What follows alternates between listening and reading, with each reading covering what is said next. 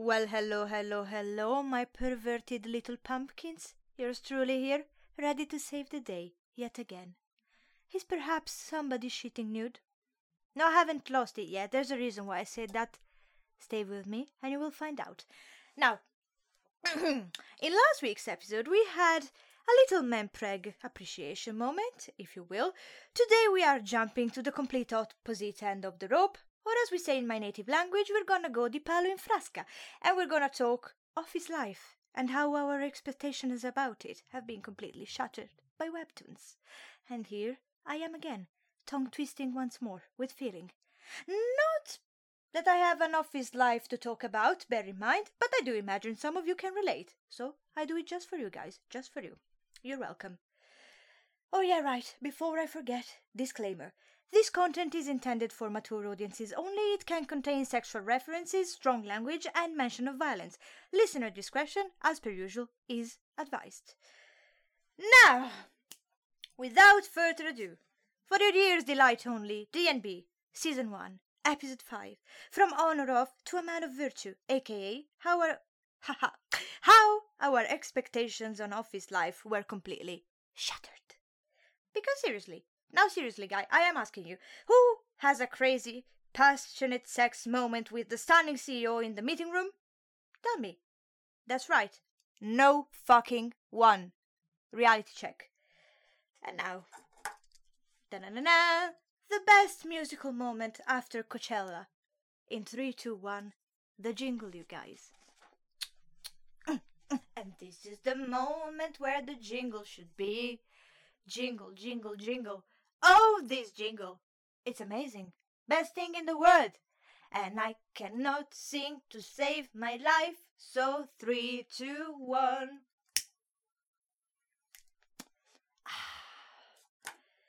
Music labels, I'm waiting for you. When am I recording my first album? Seriously, all this talent, what are you waiting for? Putting my megalomaniac delirious aside, let's put ourselves in prayer position and let's take a moment of silence to worship the one and only office god Kang Daeung. Yes, we need to do that before getting into the actual stuff because we have to. We're talking office romance life here. We have to. Now, blessed be his socks garter, for they would make a desert wet, and if not the desert, at least we know he does completely succeed with Mr. An. But I'm getting way too far ahead. Let's dry out whatever we have to dry out and crack on. The place, as per usual, South Korea. A delightful squad of college students geniuses led by none other than Han Young has the opportunity of their lives. Or present the game they designed and developed to a big company in order to get scouted. Mm-hmm. Yep. Except that Mr. An's presentation becomes an utter disaster and their st- dream. Why was I saying stream?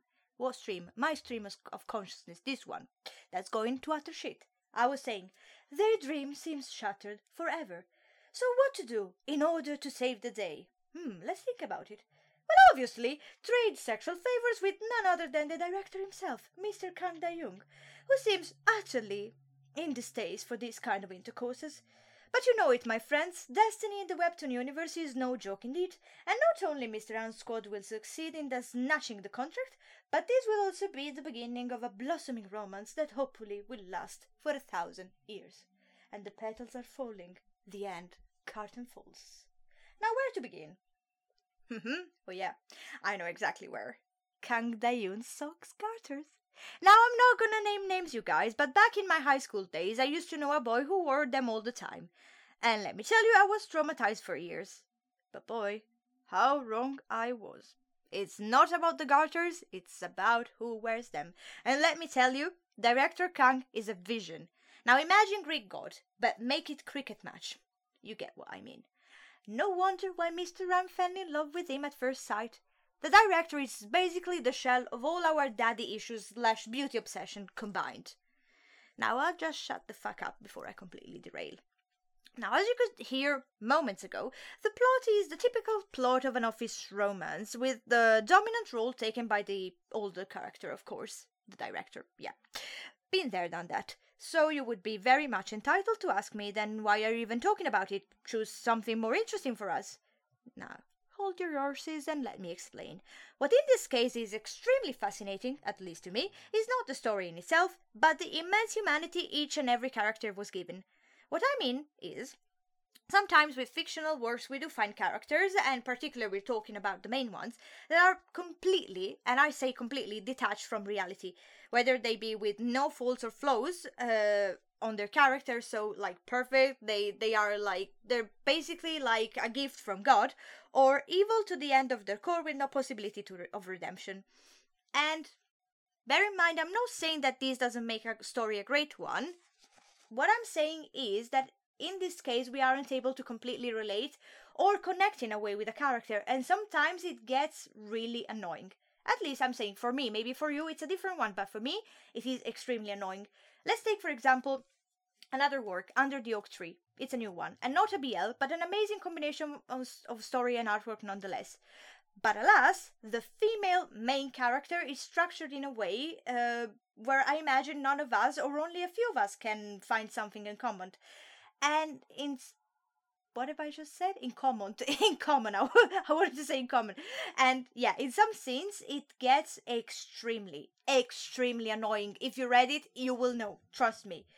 However, if you have the occasion, give it a go because it gets better with time. It is getting so much better compared to the first chapters, and it is getting an interesting twist. So I am very curious to see where we're going with that. Back on the track in honor of even a character that could be perceived as a perfect one has their own flaws. Let's take, for example, Kang Da-young. He's the director of a company, an educated, handsome man, yet, with his first encounter with Mr. An, uh, as he likes to call him, of course, he acts like a complete jerk because he only relies on stereotypes and first impressions. And that's something you definitely wouldn't expect from a person of that caliber and culture as well. Because I mean, he always did like top schools, top studies. He should be like Hmm, yes, but no. He's a complete jerk on that side. And then you have Mr. An on the other hand, and he's hardworking and caring as you can find them, honestly, but he's way too much of a sucker for looks, yeah, and a bit of a victim of his own emotions, sometimes way too much. And yeah, but do we love them less because of that? Absolutely not, guys. On the contrary, we can relate to them, and we have we all have our flaws. I, for one, have way too many for this small body I possess. But this makes us grow affectionate towards them and the story they're living, be it a simple office romance or something more epic like a take a Lord of the Rings kind of adventure. Leaving the characters aside for a second, did I mention the art style already? Because if I did, I'm gonna do it once more because it's one of my personal favorites. Now, from a personal point of view, I particularly appreciate the use of bold colors and the cleanliness of the lining. I find it, for some reason, very suitable for this work and also very calming. I don't know how to explain this, but yeah, I find it very, very calming. And best lining of them all, director Kang's eyebrows. Literal eyebrow goals, you guys. If I could have those eyebrows, I mean, my life would be complete, honestly. Now, before moving to slightly kinkier shores, I just want to take a second to appreciate the secondary characters, who are the most supportive friends somebody could desire. And of course, of course, can we miss out on the sexy intercourse scene between Mr. An and the director? I don't think so, you guys. Woo! It's getting hot in here! Kudos to the director, first of all, for accepting his bisexuality right off the bat, and also for being an excellent lover. Let me tell you, not only his technique is mind blowing, the aftercare of his partner is perfection. A round of applause, Director Kang. Thank you so much. Now, before this podcast becomes a pornographic radio program, let's cool down the sweat and get into A Man of Virtue, where nothing is as it seems, and we take sexual fantasies to the next level. Drum rolls. Let's start. A Man of Virtue is the story of Ma Sang-tae and Nam Jin-woo and their sexual frustration between one another. Always been in competition since their school days, they suddenly find each other involved in a, let's say, torpid sexual affair after Jin-woo starts having hardcore sexual fantasies that feel a bit way too real about his sore enemy. Yes! And we're talking dirty, shameless, vivid sexual fantasies here. On top of that, what could be the solution to stop all of this to happen on a way too frequently basis? That's right, my little pumpkins, enact all of that in real life with none other than the same with the same ha ha ha ha ha with none other than the one and only Ma Sang-tae, who seems to be despised by Jinwoo more than anybody else. So, will this be the beginning of a love story that will melt our hearts, or will everything just remain a mere way to satisfy their lustful instincts? Well, every time I see Jinwoo having a sexual fantasy during office hours cracks me up so much. But not just not because I enjoy seeing the poor guy suffering, but because I don't get how no one can smell the hormones filling the air. I just needed to put this out there, you guys. So, as you can hear straight right off the bat, with a man of virtue we have yet another traditional office setting, but with a little twist.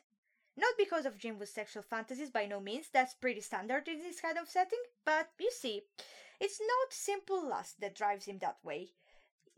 Our Jinwoo here, he, he seems to have found a talisman of some sort that makes him think about Sangtae so lustfully, um, yeah, and apparently they have to find like the counterpart of that talisman and in order to do that they will have to overcome their differences and work together which will not be easy so yeah Jinwoo's dick will have a proper rest another day and maybe just maybe uh, the fact that Sangtae has always been secretly in love with him for a long, long time will help them solve the case a bit earlier than expected.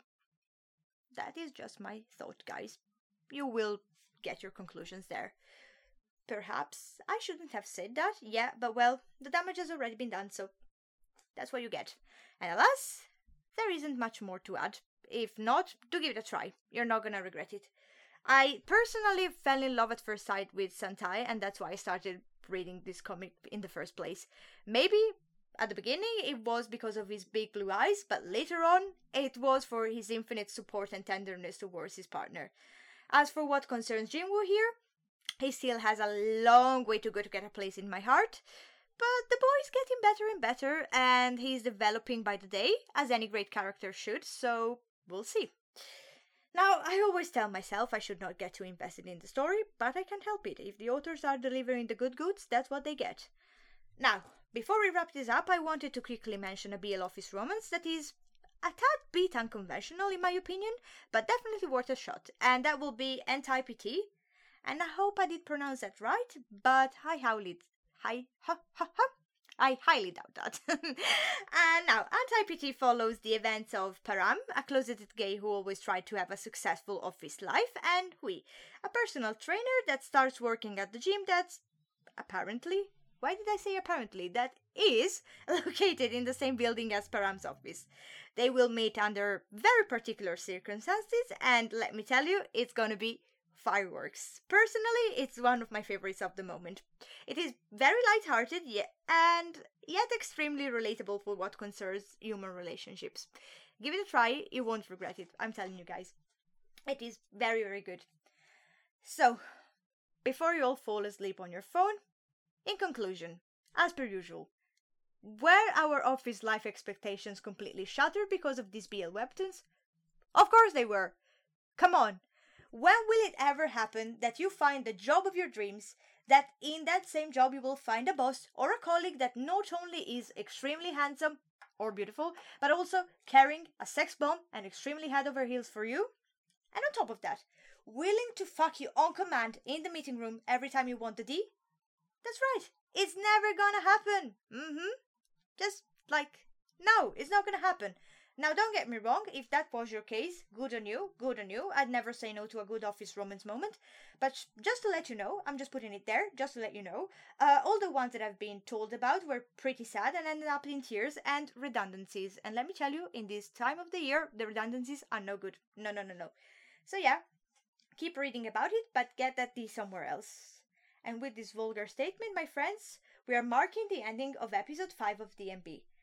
I hope that you did enjoy my company and the ping pong my brain did with the plots and the characters for this episode. You should know me by now. I'm not the master of organization, but do I deliver? Every fucking time. So make sure to take care of yourselves, stay hydrated, and don't catch a cold like yours truly, master of the idiots here. Always remember that I do love and appreciate you, you guys. Go out in the world and spread the word of BL Office Romance, and I will see you next Wednesday with a special episode. I hope you are ready, because I am not. And P.S. Do you remember the initial shitting nude part? That happens when Sangtae and Jinwoo have sex in a public toilet and they leave their clothes outside. Don't do that, you guys. If you're fucking in a public toilet, get your clothes in with you. You're welcome. Bye.